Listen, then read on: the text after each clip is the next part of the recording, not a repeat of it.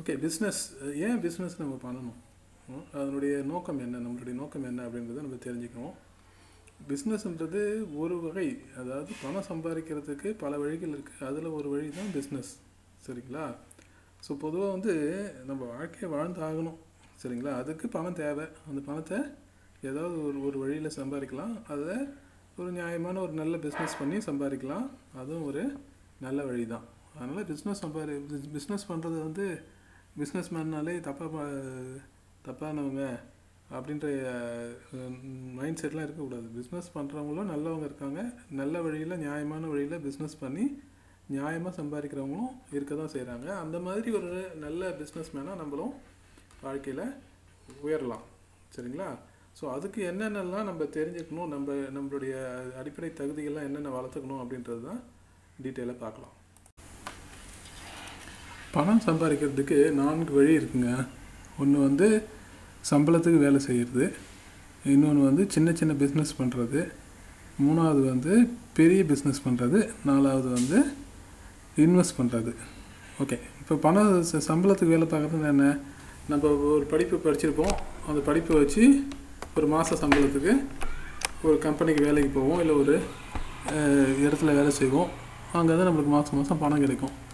So நம்ம வேலையை பொறுத்து நம்மளுக்கு தேவைக்கு அதிகமாகவும் பணம் கிடைக்கும். இல்லை தேவையான அளவு பணம் கிடைக்கும் ஓரளவுக்கு. ஸோ ஒரு நல்ல உயர் ஹையர் பொசிஷனில் போனோம்னா என்ன ஆகும்? சம்பளம் கொஞ்சம் அதிகமாக கிடைக்கும். அதனால் நம்மளுடைய வாழ்க்கை தரம் கொஞ்சம் அதிகமாக இருக்கும். ஓகே ஸோ என்ன தான் நம்ம வந்து உயர்ந்த நிலைக்கு போனாலும் இப்போ ஒரு கம்பெனின்னு எடுத்துக்கிட்டிங்கன்னா அதில் மேனேஜர் லெவலில் போனால் என்ன ஆகுன்னு கேட்டிங்கன்னா மாதம் வந்து ஒரு ரெண்டு லட்சம் மூணு லட்சம் சம்பளம் கொடுப்பாங்க. ஸோ அதுக்கு மேலே சம்பளமும் கொடுக்க முடியாது. பட் ஃபெசிலிட்டிஸ் கொடுப்பாங்க. பட் ஓரளவுக்கு நம்ம வசதியாக வாழலாம். பட் uh, அதே சமயத்தில் uh, இதில் வந்து ரிஸ்க்கு கம்மி. ஸோ சேலரி வாங்குறதுல வந்து ரிஸ்க்கு வந்து கம்மி. Uh, இதே சமயத்தில் பிஸ்னஸ்னு வச்சிங்களேன். ஒரு சின்ன சின்ன பிஸ்னஸ் இருக்காங்கன்னா இப்போ ஒரு டாக்டர்ஸ் இருக்கார். டாக்டர் வந்து ஒரு கிளினிக் வச்சுருப்பாரு. அவர் ஒரு சின்ன பிஸ்னஸ் பண்ணுறாங்க சரிங்களா? அதே மாதிரி ஒரு கடை வச்சுருக்காங்கன்னா ஒரு சின்ன கடை வச்சுருக்காங்க. அப்படின்னா அவங்களுக்கு வந்து அது வந்து ஒரு ஸ்மால் பிஸ்னஸ்ஸு ஸோ பெரிய பிஸ்னஸ்னால் என்னென்னா ஒரு மேனுஃபேக்சரிங் யூனிட் வச்சுருப்பாங்க. அவங்க வந்து லட்சக்கணக்கான ரூபாவுக்கு வந்து ஒரு ஒரு நாளும் இல்லை ஒரு ஒரு வாரத்துக்கு ஒரு லட்சம் பிஸ்னஸ் பண்ணுவாங்க. இல்லை டெய்லியுமே ஒரு லட்சக்கணக்கான ரூபாய் பிஸ்னஸ் பண்ணுவாங்க. அது வந்து பெரிய பெரிய பிஸ்னஸ் ஸோ அவங்களுடைய டேர்ன் ஓவர் வந்து பார்த்திங்கன்னா லேக்ஸில் இருக்கும். லேக்ஸில் இருக்கும் க்ரோர்ஸில் இருக்கும். ஸோ இது நாலாவது கேட்டகரி ஒருத்தவங்க இருக்காங்க. இன்வெஸ்டர்ஸ்னு ஒருத்தவங்க இருக்காங்க. அவங்க என்ன பண்ணுவாங்கன்னு கேட்டிங்கன்னா இன்வெஸ்ட் பண்ணுவாங்க. யாருக்கு இன்வெஸ்ட் பண்ணுவாங்கன்னா யார் யாரெல்லாம் பிஸ்னஸ் நல்லா டெவலப் பண்ணுறாங்களோ அவங்களுக்கு இன்வெஸ்ட் பண்ணுவாங்க. அவங்க இன்வெஸ்ட் பண்ணுறதுனால என்ன ஆகுன்னு கேட்டிங்கன்னா அவங்களுக்கு ரிட்டர்ன்ஸும் நல்லா வரும். ஸோ நல்ல பிஸ்னஸில் அவங்க இன்வெஸ்ட் பண்ணுறாங்கன்னா என்ன ஆகும்? ரிட்டர்ன்ஸு நல்லா சிறப்பாக வரும். சரிங்களா? இதே அவங்க இன்வெஸ்ட் பண்ணும்போது கொஞ்சம் தவறான பிஸ்னஸில் இன்வெஸ்ட் பண்ணிட்டாங்கன்னா அவங்களுக்கு ரிட்டர்னு சுத்தமாக வராது. சுத்தமாக லாஸஸ் கூட ஆகும். ஸோ அது எப்படி பண்ணுறாங்கன்னு கேட்டிங்கன்னா அதான் ஷேர் மார்க்கெட் மூலிமா பண்ணுறாங்க ஸோ இப்போ ஒரு கம்பெனி நல்லா டெவலப் ஆக டெவலப் ஆக வளர்த்து வளர்ந்துகிட்டே இருந்ததுன்னா என்ன ஆகும்? அந்த ஷேர் வேல்யூஸ் வளர்ந்துக்கிட்டே இருக்கும். அப்போ வந்து என்ன பண்ணுங்கன்னா அந்த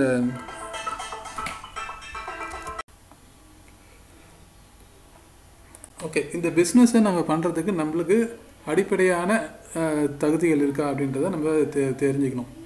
சரி யார் யாருக்கு தகுதிகள் இருக்குது எல்லாருக்கும் எப்படி தெரிஞ்சுக்கலாம் அப்படின்னா ஒரு சின்ன எளிமையான சோதனைகள் மூலமாக நம்ம தெரிஞ்சுக்கலாம். இப்போ நம்ம இப்படி இப்போ இன்றைக்கி நம்ம வாழ்ந்துட்டுருக்கோம். இப்போ வந்து நீங்கள் எப்படி இருப்பீங்க? ஒரு ஸ்டூடெண்ட்டாக இருப்பீங்க. இல்லைன்னா ஒரு வேலை தேடுறவராக இருப்பீங்க. இல்லை ஏற்கனவே ஒரு வேலையில் செய்கிற வேலை செஞ்சிட்ருக்கவராக இருப்பீங்க. இப்போ நீங்கள் வந்து ஒரு தொழில் தொடங்கணும் அப்படின்னு ஆசைப்பட்றீங்க இல்லையா? சரி உங்களுக்கு இதற்கு முன்னாடி உங்களுடைய மைண்ட் செட் எப்படி இருக்குது அந்த மைண்ட் செட்டு உங்களுக்கு தொழில் தொடங்குறதுக்கு ஏதுவாக இருக்குமா இல்லையா அப்படின்றத நீங்களே ஆராய்ச்சி பண்ணி பார்க்கலாம்.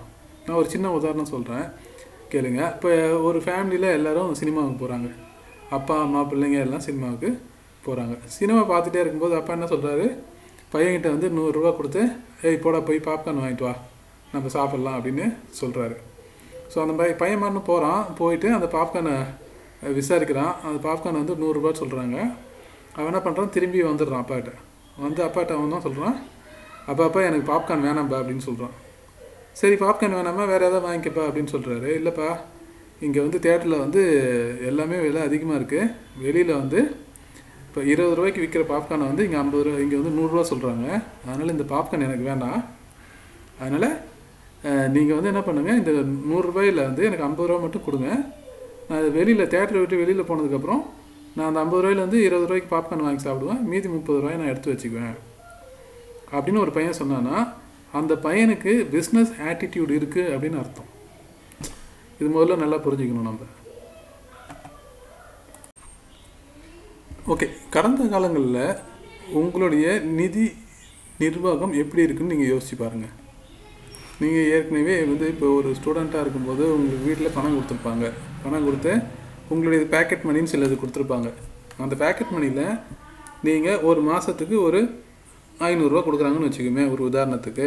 இந்த ஐநூறுரூவாயில் நீங்கள் எவ்வளவு செலவழிச்சிங்க எவ்வளவு சேமித்து வச்சிங்க இல்லை எவ்வளவு கடன் வாங்குனீங்க இதெல்லாம் ஞாபகப்படுத்தி பாருங்கள் அப்படி பார்க்கும்போது ஸோ சில ஸ்டூடெண்ட்ஸ் என்ன பண்ணுவாங்க அவங்களுக்கு ஐநூறுரூவா கொடுக்குறாங்கன்னா கண்டிப்பாக அதில் வந்து இரநூறுவாய் வச்சுருப்பாங்க. க- செலவு பண்ண மாட்டாங்க. அந்த முப்பது நாள் ஒன்றாந்தேதி வந்து ஐநூறுரூவா கொடுத்தாங்கன்னா முப்பது நாளும் வந்து இரநூறுவா செலவழிக்க மாட்டாங்க. மீதி முந்நூறுரூவா மட்டும் செலவழிப்பாங்க. அந்த இரநூறுவா என்ன பண்ணுவாங்கன்னு கேட்டிங்கன்னா அடுத்த மாதம் அப்பா வந்து காசு கொடுக்குறாரு இல்லையா ஐநூறுரூவா அந்த ஐநூறுரூவா கொடுக்குற வரைக்கும் அந்த இரநூறுவா வச்சுருப்பாங்க. அதுக்கப்புறம் ஐநூறுரூவா வந்ததுக்கப்புறம் இப்போ எழுநூறுவா இருக்கும். அந்த எழுநூறுவாயில் ஒரு நூறுரூவா எடுத்து சேவ் பண்ணுவாங்க சேமித்து வைப்பாங்க. மீதி நூறுரூவாயை வந்து அவங்க செலவு பண்ணிவிடுவாங்க சரிங்களா? ஸோ இந்த மாதிரி சில ஆட்டிடியூடு சில மாணவர்கள்கிட்ட இருக்கும். அதாவது நான் என்ன சொல்கிறேன்னா அவங்க தேவைக்கு யூஸ் பண்ணிக்குவாங்க. தேவைக்கு யூஸ் பண்ணிவிட்டு மீதியை கொஞ்சமாவது சேமித்து வைப்பாங்க. இது ஒரு வகையான ஆட்டிடியூட் இந்த ஆட்டிடியூட் வந்து கண்டிப்பாக பிஸ்னஸ் பண்ணணும்னு நினைக்கிறவங்களுக்கு இது இருக்கணும். இல்லை நான் வந்து எங்கள் அப்பா ஐநூறுரூவா கொடுத்தாருன்னா அதை ஒரே வாரத்தில் செலவு பண்ணிவிடுவேன் இல்லை இருபது நாளில் செலவு பண்ணிவிடுவேன் இல்லை இரு இருபத்தஞ்சி நாளில் நான் ஐநூறுரூவாயும் செலவு பண்ணிவிட்டு மீதி அஞ்சு நாள் காசு இல்லாமல் இருப்பேன் அப்படின்னு நீங்கள் நினச்சிங்கன்னா உங்களுடைய ஆட்டிடியூடை கொஞ்சம் மாற்றணும் மாற்றிட்டு அதுக்கப்புறமா பிஸ்னஸுக்குள்ளே நுழையணும். ஸோ அப்போ வந்து நீங்கள் இப்போ இப்போ ச- சம்பளம் வாங்குறவங்களா இருக்கீங்க. இப்போ உங்களுக்கு பாஸ்ட் நினச்சி பாருங்கள் கடந்த ரெண்டு வருஷத்தில் நான் எவ்வளோ சம்பாரித்தேன் இந்த இவ்வளோ இத்தனை லட்சம் சம்பாதிச்சிருக்கேன் இத்தனை லட்சத்தில் நான் எவ்வளோ சேமிச்சிருக்கேன்? எவ்வளோ வந்து என் வீட்டுக்கு செலவு பண்ணியிருக்கேன் மற்றபடி மற்ற மற்ற இன்வெஸ்ட்மெண்ட்ஸ்லாம் என்னென்ன பண்ணியிருக்கேன் இப்போ இன்சூரன்ஸ் எடுத்திருப்பாங்க இல்லை இப்போ வீடு வாங்கியிருப்பாங்க இல்லை வந்து வேறு ஏதாவது வாங்கியிருப்பாங்க. ஸோ என் நான் வந்து வேலைக்கு போய் நாலு வருஷம் சம்பாரிச்சிருக்கேன். நாலு வருஷத்தில் எவ்வளவு சேமிச்சிருக்கேன் எவ்வளவு செலவு பண்ணியிருக்கேன் எவ்வளவு இன்வெஸ்ட் பண்ணியிருக்கேன் அதெல்லாம் எடுத்து பேலன்ஸ் ஷீட் எடுத்து பார்க்கணும் பார்க்கணும். அப்படி பார்க்கும்போது ஓகே இப்போ நான் வந்து இத்தனை வருஷம் வேலை செஞ்சதில் இந்த வேலையை வந்து நான் ப்ராஃபிட்டபுளாக பண்ணியிருக்கேன் ஓகேங்களா? அப்படின்னா நான் வந்து பிஸ்னஸ் பண்ணுறதுக்கு எனக்கு தகுதி இருக்குது அப்படி இல்லை நான் நான் நாலு வருஷம் வேலை செஞ்சு நான் இன்றைக்கி வந்து இன்றைக்கி கணக்கு போட்டு பார்க்கும்போது எனக்கு வந்து அசட்டை விட என்கிட்ட இருக்க சொத்தை விட என்கிட்ட இருக்க டெபாசிட்ஸை விட என்கிட்ட வந்து கடன் அதிகமாக இருக்குது அப்படின்னா நான் பிஸ்னஸ் த ஆரம்பிக்கிறதுக்கான தகுதியை இன்னும் வளர்த்துக்கணும்னு அர்த்தம். சரிங்களா? ஸோ பிஸ்னஸ் பண்ணக்கூடாதுன்னு அவ யாருமே சொல்லவே இல்லை. இப்போ பிஸ்னஸ்க்கு பண்ணுறதுக்கான தகுதியை வந்து வளர்த்துக்கணும். வேறு ஒன்றுமே கிடையாது. சிம்பிள் சரிங்களா? ஸோ பிஸ்னஸை இன்றைக்கி நம்ம பிஸ்னஸ் பண்ணுறதுக்கு தகுதி இருக்கான்றது எதை வச்சு முடிவு பண்ணுறோன்னா கடந்த கால பர்ஃபார்மன்ஸை வச்சு தான் இந்த இன்றைக்கி நம்ம பிஸ்னஸ் பண்ணலாமா வேணாமா அப்படின்றத முடிவு பண்ணணும். சரிங்களா? அப்போ கடந்த காலத்தில் நான் வந்து சேலரி இப்போ சம்பளம் வாங்கியிருக்கேன். சம்பளம் வாங்குறதுன்றத ஒரு பிஸ்னஸ் மாடலாக பாருங்களேன். அது அது ஒரு பிஸ்னஸ்னால் இவ்வளவு இது இவ்வளோ சம்பாரிச்சிருக்கோம் இவ்வளோ செலவு பண்ணியிருக்கோம் சாப்பிட்றதுக்கு இவ்வளோ செலவு பண்ணியிருக்கோம். இல்லை வந்து வீட்டுக்கு தேவைக்கு அன்று மாதம் மாதம் தேவைக்கு இவ்வளோ செலவு பண்ணியிருக்கோம். மீதி வந்து இவ்வளோ சேமிச்சிருக்கோம். மீதி இவ்வளோ இன்வெஸ்ட் பண்ணியிருக்கோம். ஸோ இந்த ஈக்குவேஷன் வந்து உங்களுக்கு ப்ராஃபிட்டபுளாக இருக்கா? இருந்ததுன்னா your hundred percent eligible to go for your business பிஸ்னஸ்ன்றது ஒரு மரம் வளர்க்குற மாதிரிங்க. இப்போ மரம் வளர்க்கும் போது என்ன பண்ணுவாங்கன்னா விதை போடுவாங்க. இல்லை ஒரு சின்ன கன்று வாங்கி நடுவாங்க. நட்ட உடனே அது வந்து அடியில் வேறு இப்போ ஆழமாக போகிற வரைக்கும் நம்ம வந்து அதை ரொம்ப பாதுகாக்கணும். வெளியிலேருந்து இந்த ஒரு மீ ஆடு மாடுலாம் வந்து மேயாமல் பார்த்துக்குவாங்க ஒரு வேலி போடுவாங்க அதுக்கு டெய்லி தண்ணி ஊற்றுவாங்க அந்த சூரிய வெளிச்சம் படுற மாதிரி வைப்பாங்க. ஸோ இந்த மாதிரி நிறைய விஷயங்களை நம்ம என்ன பண்ணணும் பார்த்துக்கிட்டே இருக்கணுங்க. பார்த்துக்கிட்டே இருந்து ஒன்ஸ் அது வந்து மர அந்த செடி வந்து மரமாக வளர்கிற வரைக்கும் நம்ம நல்லா கவனிச்சிக்கிட்டோம்னா அதுக்கப்புறம் வந்து நம்ம செ- தண்ணி ஊற்ற வேண்டியதில்லை. அதுக்கப்புறம் வந்து ஆடு மாடு வந்து அது மேய்க்கணும் அது வந்து கடிச்சு தின்னுமான்னு பயப்பட வேண்டியதில்லை. இதே தாங்க பிஸ்னஸும் பிஸ்னஸில் வந்து அந்த குறிப்பிட்ட காலம்னு இருக்கு இல்லைங்களா ஆரம்ப காலத்தில். ஆரம்ப காலத்தில் அதுக்கு நம்ம நிறைய டைம் ஸ்பெண்ட் பண்ண வேண்டியிருக்கும். அது நிறைய கவனத்தை செலுத்த வேண்டியிருக்கும். அதுக்கு நிறைய பணத்தை செலவு பண்ண வேண்டியிருக்கும். இந்த மாதிரி செஞ்சால் தான் என்ன ஆகுன்னு கேட்டிங்கன்னா அந்த பிஸ்னஸ் வந்து தன்னைத்தானே வளர்த்துக்கும் ஒரு கட்டத்தில். எப்படி வந்து மரம் வந்து அடி வேறு பிடிக்கிற வரைக்கும் அது மாதிரி வளர்ந்துட்டே இருக்கோ அதுக்கப்புறம் வந்து தானாக வளர்ந்துக்கும். தான் தானாக அது வந்து காய்ச்சிட்டு இருக்கும். வருஷம் வருஷம் காய் காய் காய்ச்சி கொடுக்கும் நம்மளுக்கு. நம்ம வந்து எந்த வேலையும் செய்யாமல் அந்த பலனை அனுபவிக்கலாம். அதே மாதிரி தான் பிஸ்னஸில் அது ஒரு ஒரு பிஸ்னஸுக்கும் அந்த காலம் மாறலாம். ஒரு ஆவரேஜாக வந்து அஞ்சு வருஷம் சொல்கிறாங்க ஒரு அஞ்சு வருஷம் மூணு வருஷத்துலேருந்து அஞ்சு வருஷம் வரைக்கும் அதை ரொம்ப ரொம்ப பாதுகாக்கணும். ஸோ அந்த டைமில் என்னன்னு கேட்டிங்கன்னா அந்த டைமில் வந்து நம்மளுக்கு வேறு டைவர்ஷன் வருதுன்னு வச்சிங்களேன். இப்போ அந்த பிஸ்னஸ் ஆரம்ப காலத்தில் வந்து நம்ம வந்து ஒரு ஃபேமிலி ஃபங்க்ஷன்ஸ்லாம் அட்டன் பண்ண முடியாது. ரொம்ப முக்கியமான ஃபங்க்ஷனாக இருந்தால் மட்டும்தான் போக முடியும். டூர் போக முடியாது. வெளியில் ஊர் சுற்ற முடியாது. அப்புறம் வந்து நம்மளுக்கு பிடிச்ச வந்து சினிமா ட்ராமாலாம் போக முடியாது. இது எப்போன்னா இந்த தியாகத்தை வந்து எப்போ பண்ணணும்னா ஆரம்ப காலத்தில் இதை கண்டிப்பாக பண்ணி ஆகணும். அப்போ தான் என்ன என்ன ஆகும்னா பிஸ்னஸ் எப்படி டெவலப் ஆகுதுன்றதை நம்ம பார்க்க முடியும். இல்லை நான் பிஸ்னஸை வந்து எங்கள் மேனேஜர்கிட்ட கொடுத்தோம் அவர் பார்த்துக்குவாரு. நான் வந்து நான் வந்து ஒரு நாலு நாள் டூர் போயிட்டு வருவேன். இல்லை வந்து நான் ஒரு கல்யாணத்துக்கு போகணும் நான் வந்து இந்த விஷயத்துக்கு போகணும் அந்த விஷயத்துக்கு போகணும் நம்ம ஒரு நாள் போயிட்டு வந்தோம்னா ஸோ எல்லா பிஸ்னஸ்லேயும் வந்து ரீபேமெண்ட் பீரியடுன்னு சொல்கிறாங்க இப்போ ஒரு பிஸ்னஸை நம்ம ஸ்டார்ட் பண்ணுறோம் அப்படின்னா ரீபேமெண்ட் அது நம்ம இன்வெஸ்ட் பண்ணியிருப்போம். ஒரு அமௌண்ட்டை வந்து இன்வெஸ்ட் பண்ணியிருப்போம். அந்த அமௌண்ட்டு வந்து திருப்பி கிடைக்குமா? ரிட்டர்ன் ஆன் இன்வெஸ்ட்மெண்ட் அப்படின்னு சொல்கிறாங்க இந்த ரிட்டர்ன் ஆன் இன்வெஸ்ட்மெண்ட்டுக்கு என்ன ஆகுன்னு கேட்டிங்கன்னா ஒரு சிம்பிளான ஈக்குவேஷன் ஒன்று சொல்கிறாங்க இது என்னென்னா ஐயாயிரம் மணி நேரம் அப்படின்னு சொல்கிறாங்க ஐயாயிரம் மணி நேரம் நீங்கள் அதுக்காக உழைச்சிங்கன்னா அதுக்கப்புறமா அது வந்து உங்களுக்கு ரிட்டர்னை கொடுக்கும் அப்படின்னு சொல்கிறாங்க இப்போ வந்து சில பேர் பிஸ்னஸ் பண்ணலான்னு சொல்லிட்டு என்ன பண்ணுவாங்க? பார்ட் டைமில் அந்த பிஸ்னஸ் ஆரம்பிப்பாங்க. ஸோ பார்ட் டைமில் பிஸ்னஸ் பண்ணாங்கன்னா என்ன ஆகும்? அவங்க டே டைம் ஃபுல்லாக அவங்க வந்து ரெகுலர் ஜாபுக்கு போவாங்க. ஈவினிங்கில் வந்து ஒரு டூ ஹவர்ஸ் ஸ்பெண்ட் பண்ணுவாங்க. இல்லை த்ரீ ஹவர்ஸ் ஸ்பெண்ட் பண்ணுவாங்க ஸ்பெண்ட் பண்ணுவாங்க. த்ரீ ஹவர்ஸ் ஸ்பெண்ட் பண்ணுறாங்கன்னா அவ்வளவுதான் அவங்களால பிஸ்னஸ் பண்ண முடியும். ஓகேங்களா? ஸோ ஒருத்தர் ஃபுல் டைமாக எயிட் ஹவர்ஸ் டென் ஹவர்ஸ் இப்போ பண்ணுற பிஸ்னஸை இவங்களால டூ ஹவர்ஸ் த்ரீ ஹவர்ஸில் கண்டிப்பாக பண்ண முடியாது. ஸோ ஃபைவ் தௌசண்ட் ஹவர்ஸ் அப்படின்னா கொஞ்சம் யோசிச்சு பாருங்கள் இப்போ ஒரு நாளைக்கு பத்து மணி நேரம். இப்போ வாரத்தில் அஞ்சு நாள்னு வச்சா கூட ஒரு ஐம்பது மணி நேரம். அப்போ எத்தனை வாரம் ஆகுங்க? நூறு வாரம் நூறு வாரம்னா கூட ஐம்பது மணி நேரன்றது நூறு வாரம்ன்றது கிட்டத்தட்ட என்ன எத்தனை வரும் வருங்க ஐம்பது ஐம்பது இன்ட்டு பத்துன்னு ஐநூறு ஐயாயிரம். கிட்டத்தட்ட நூறு வாரம் ஒருத்தர் உழைச்சாருன்னா அவங்களுக்கு கிட்டத்தட்ட ரிட்டர்ன்ஸ் வரும். அவ்வளவு நூறு வாரன்றது கிட்டத்தட்ட ரெண்டு வருஷமாவது அதில் ஃபுல்லாக கான்சன்ட்ரேட் பண்ணி ஒரு பிஸ்னஸில் உழைச்சாங்கன்னா அவங்களுக்கு ரிட்டர்ன் ஆன் இன்வெஸ்ட்மெண்ட் அப்படின்றது வரும். இந்த ரெண்டு வருஷன்றது மூணு வருஷம் ஆகலாம் நாலு வருஷம் ஆகலாம் பட்டு ஒரு தோராயமாக மினிமமாக சொல்லும்போது ஒரு five thousand hours of involvement அப்படின்றாங்க. இப்போ இதே சில பேர் எட்டு மணி நேரம் தான் ஒர்க் பண்ணுவாங்க ஒரு நாளைக்கு. சில பேர் ஒரு நாளைக்கு பன்னெண்டு மணி நேரம் ஒர்க் பண்ணுவாங்க. சில பேர் அஞ்சு நாள் ஒர்க் பண்ணுவாங்க வாரத்தில். சில பேர் ஏழு நாள் ஒர்க் பண்ணுவாங்க. ஸோ இது வந்து ஒரு ஒருத்தவங்களுக்கு மாறும். பட் ஆஸ் அன் ஆவரேஜ் அவங்க என்ன சொல்கிறாங்கன்னா எக்ஸ்பர்ட்ஸ் சொல்கிறது விஷயம் வந்து ஃபைவ் தௌசண்ட் ஹவர்ஸ் வந்து நீங்கள் உங்கள் பிஸ்னஸில் இன்வெஸ்ட் பண்ணியிருந்தீங்கன்னா உங்களுக்கு ரிட்டர்ன் ஆன் இன்வெஸ்ட்மெண்ட் வந்து கிடைக்கும். அப்படின்னா இப்போ பத்து லட்ச ரூபா போட்டு பிஸ்னஸ் ஆரம்பிச்சுட்டு என்ன? பத்து லட்ச ரூபா போட்டு பிஸ்னஸ் ஆரம்பிச்சுட்டு அது மொத்தம் முதல் மூணு வருஷத்துக்கு அதுலேருந்து ரிட்டர்னே எதிர்பார்க்க முடியாது. முதல்ல மூணு வருஷத்துக்கு எந்த வித ரிட்டர்ன் எதிர்பார்க்க முடியாது. அதாவது என்னென்னா மாதம் மாதம் சம்பாரிச்சிருப்போம். சம்பாதிக்கும் போது நம்மளுக்கு ஒரு லட்ச ரூபா சம்பளம் கிடச்சிருக்கோம். இல்லை எண்பதாயிரம் சம்பாதி சம்பளம் வரும். அதை வச்சு நம்ம வீட்டு செலவெல்லாம் பார்த்துருப்போம். சரிங்களா? ஆனால் பிஸ்னஸ் இன்றைக்கி ஆரம்பிக்கிறோம் அப்படின்னா இன்னையிலேருந்து மூணு வருஷத்துக்கு உங்களுக்கு சம்பளம் கிடையாதுன்னு நினச்சிக்கணும் நீங்கள் அப்போ சம்பளம் இல்லாமல் மூணு வருஷம் என்ன பண்ணுறது அப்படின்னா இதுக்கு பிளான் பண்ணணும். நம்ம பிஸ்னஸ் ஆரம்பிக்கிறதுக்கு முன்னாடியே மைண்டில் வச்சுக்கிட்டு நான் பிஸ்னஸ் பண்ண போகிறேன் இந்த பிஸ்னஸ் பண்ணும்போது எனக்கு எப்படி ரிட்டர்ன் வரும்னு தெரியாது. அதே சமயத்தில் இந்த பிஸ்னஸ் டெவலப் ஆகிறதுக்கு ஒரு குறிப்பிட்ட காலமாகும் அந்த குறிப்பிட்ட காலத்துக்கு என்னால் இந்த பிஸ்னஸ்லேருந்து என்னால் பணத்தை எடுக்க முடியாது. அப்படின்ற மைண்ட் செட்டை வச்சுட்டு தான் பிஸ்னஸை ஆரம்பிப்பாங்க. ஸோ இந்த மைண்ட் செட் இல்லாமல் பிஸ்னஸ் ஆரம்பிக்கிறாங்க இல்லையா? அப்போ என்ன பண்ணுவாங்க? சில பேர் ஆரம்பிப்பாங்க. ஒரு ரெண்டு மா ஃபஸ்ட்டு ரெண்டு மாதத்துல நல்ல பிக்கப் ஆகும். நல்ல லா- லாபம் வரும். உடனே என்ன பண்ணுவாங்க? ஒரு கார் வாங்குவாங்க. ஆ அதான் இந்த மாதம் எனக்கு வந்து ஒன்றரை லட்ச ரூபா லாபம் வந்துச்சு. அதனால் கையை ஒரு கடனை வாங்கி ஒரு கார் வாங்கிடுவாங்க. ஒருத்தர் என்ன பண்ணுவாங்க? ஒரு ஆறு மாதம் நல்ல பிஸ்னஸ் போகுதா? ஒரு ஒரு வருஷம் நல்ல பிஸ்னஸ் போகுதா? உடனே ஒரு ஐம்பது லட்ச ரூபாய்க்கு ஒரு வீடு வாங்குவாங்க. அப்போ என்ன பண்ணுவாங்கன்னு கேட்டிங்கன்னா உடனே என்ன ஆகணும்?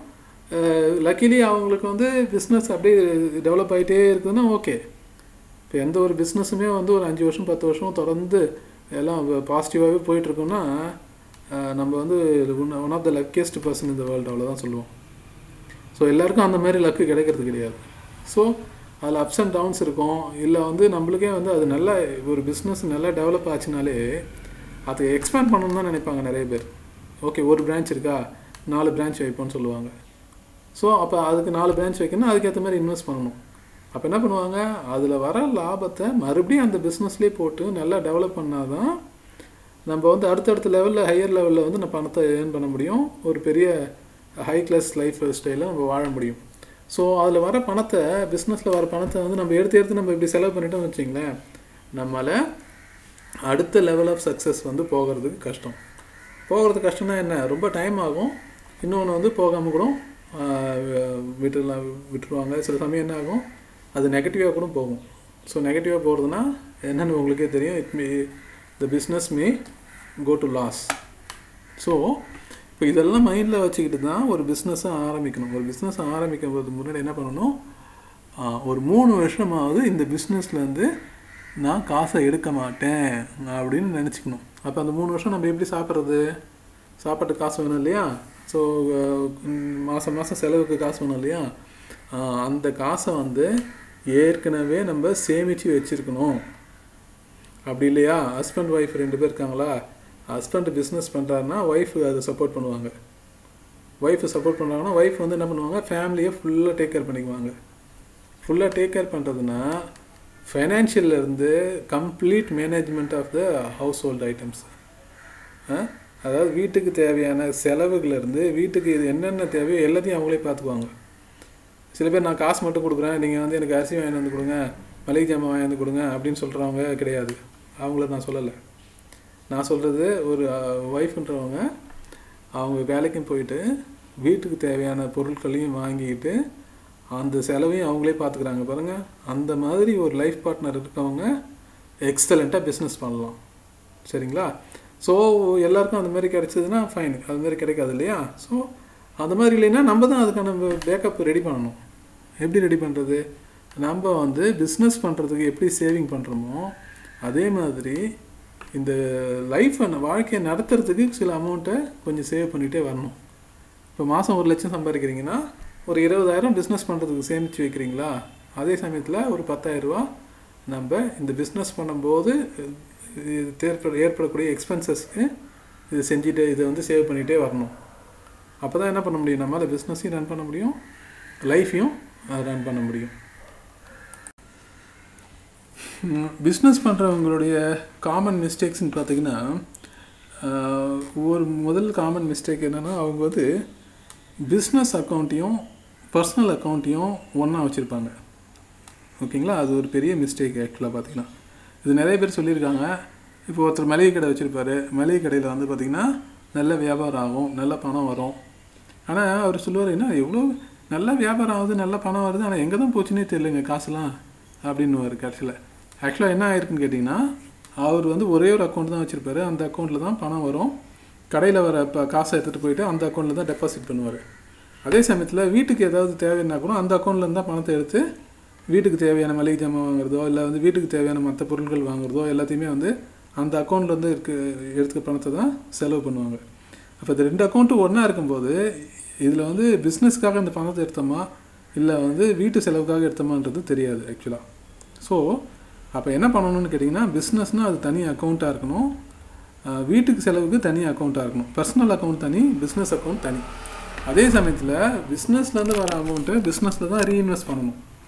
அதை வந்து வீட்டுக்கு செலவு பண்ணுறதுன்றது ரொம்ப ரொம்ப கம்மியாக இருக்கும் இப்போ நீங்கள் பிஸ்னஸ் பண்ணுறீங்க இப்போது ஒரு மாதம் ஒரு மாதத்தில் வரவு செலவு பார்க்குறீங்க ஸோ வரவு எவ்வளோ செலவு எல்லாம் போக மீதி வந்து உங்களுக்கு ஒரு ப்ராஃபிட்னு ஒரு அமௌண்ட் இருக்குது ஒரு ஒரு ஒன் லேக் ப்ராஃபிட் இருக்குன்னு வச்சிங்களேன்.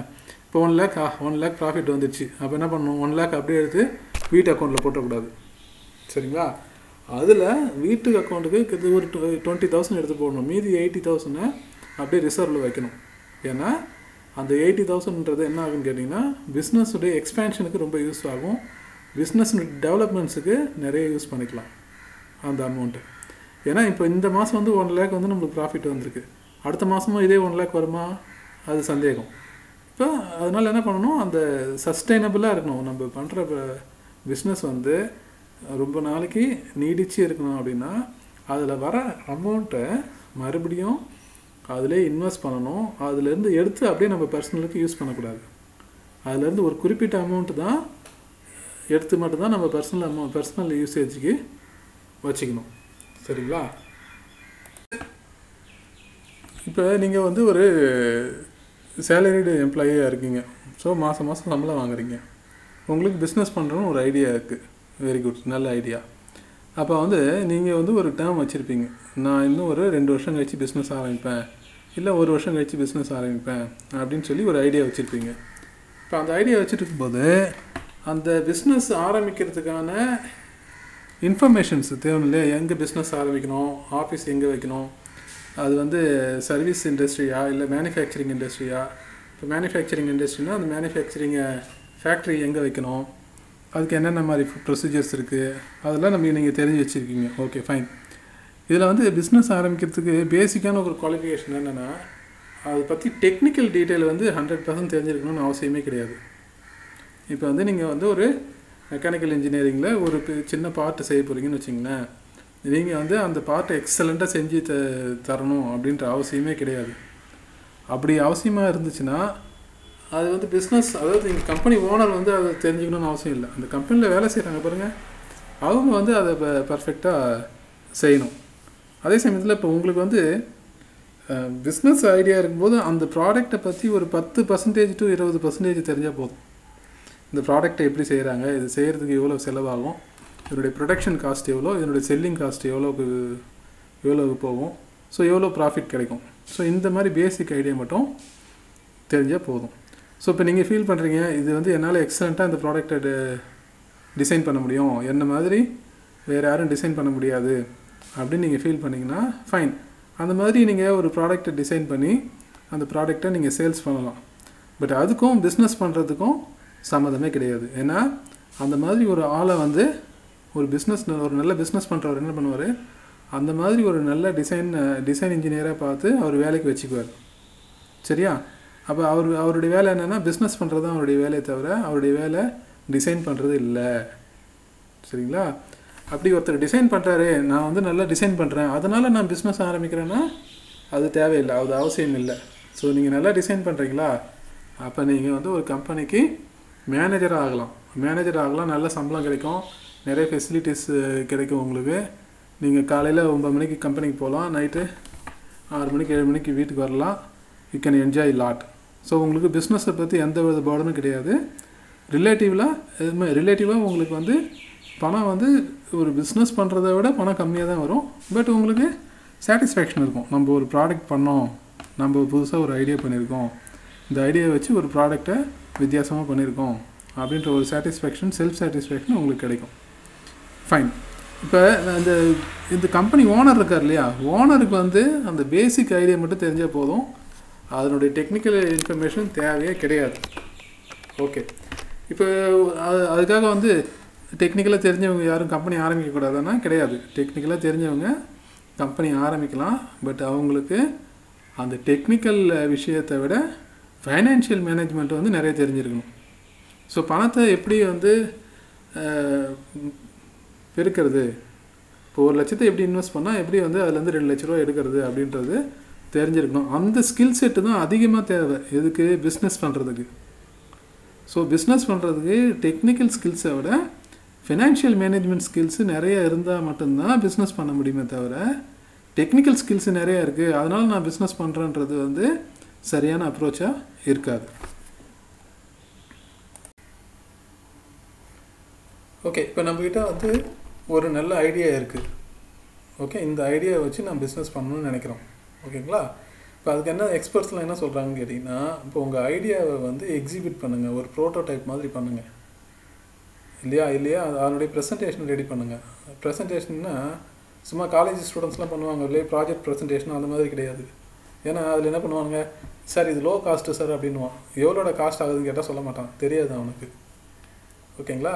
அப்படின்னா இப்போ நீங்கள் வந்து ஒரு பொருளை செய்கிறீங்க அந்த பொருள் வந்து மார்க்கெட்டில் அதனுடைய காம்படிட்டர்ஸ்லாம் இருப்பாங்க. சரிங்களா?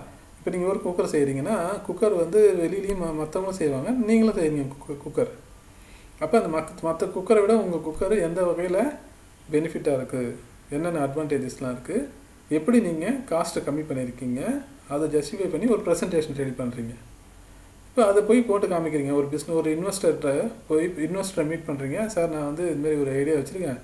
இந்த மாதிரி நான் பண்ண போகிறேன் அதனால் எனக்கு வந்து இவ்வளோ இன்வெஸ்ட்மெண்ட் தேவைப்படுது அப்படின்னு சொல்லிட்டு நீங்கள் அவர்கிட்ட ப்ரெசென்ட் பண்ணுறீங்க ப்ரெசென்ட் பண்ணும்போது அவங்க வந்து இன்வெஸ்ட் இன்வெஸ்ட் பண்ணுறதுல அவங்க கெட்டிக்காரங்களாக இருப்பாங்க. அவங்க வந்து நம்மளை அனலைஸ் பண்ணி பார்ப்பாங்க. இவனை வந்து இவன்ட்ட இவன்ட்ட காசு கொடுத்தா திரும்பி வருமா வராதான்னு அவங்க சில கணக்கெலாம் போட்டு பார்ப்பாங்க. சரிங்களா?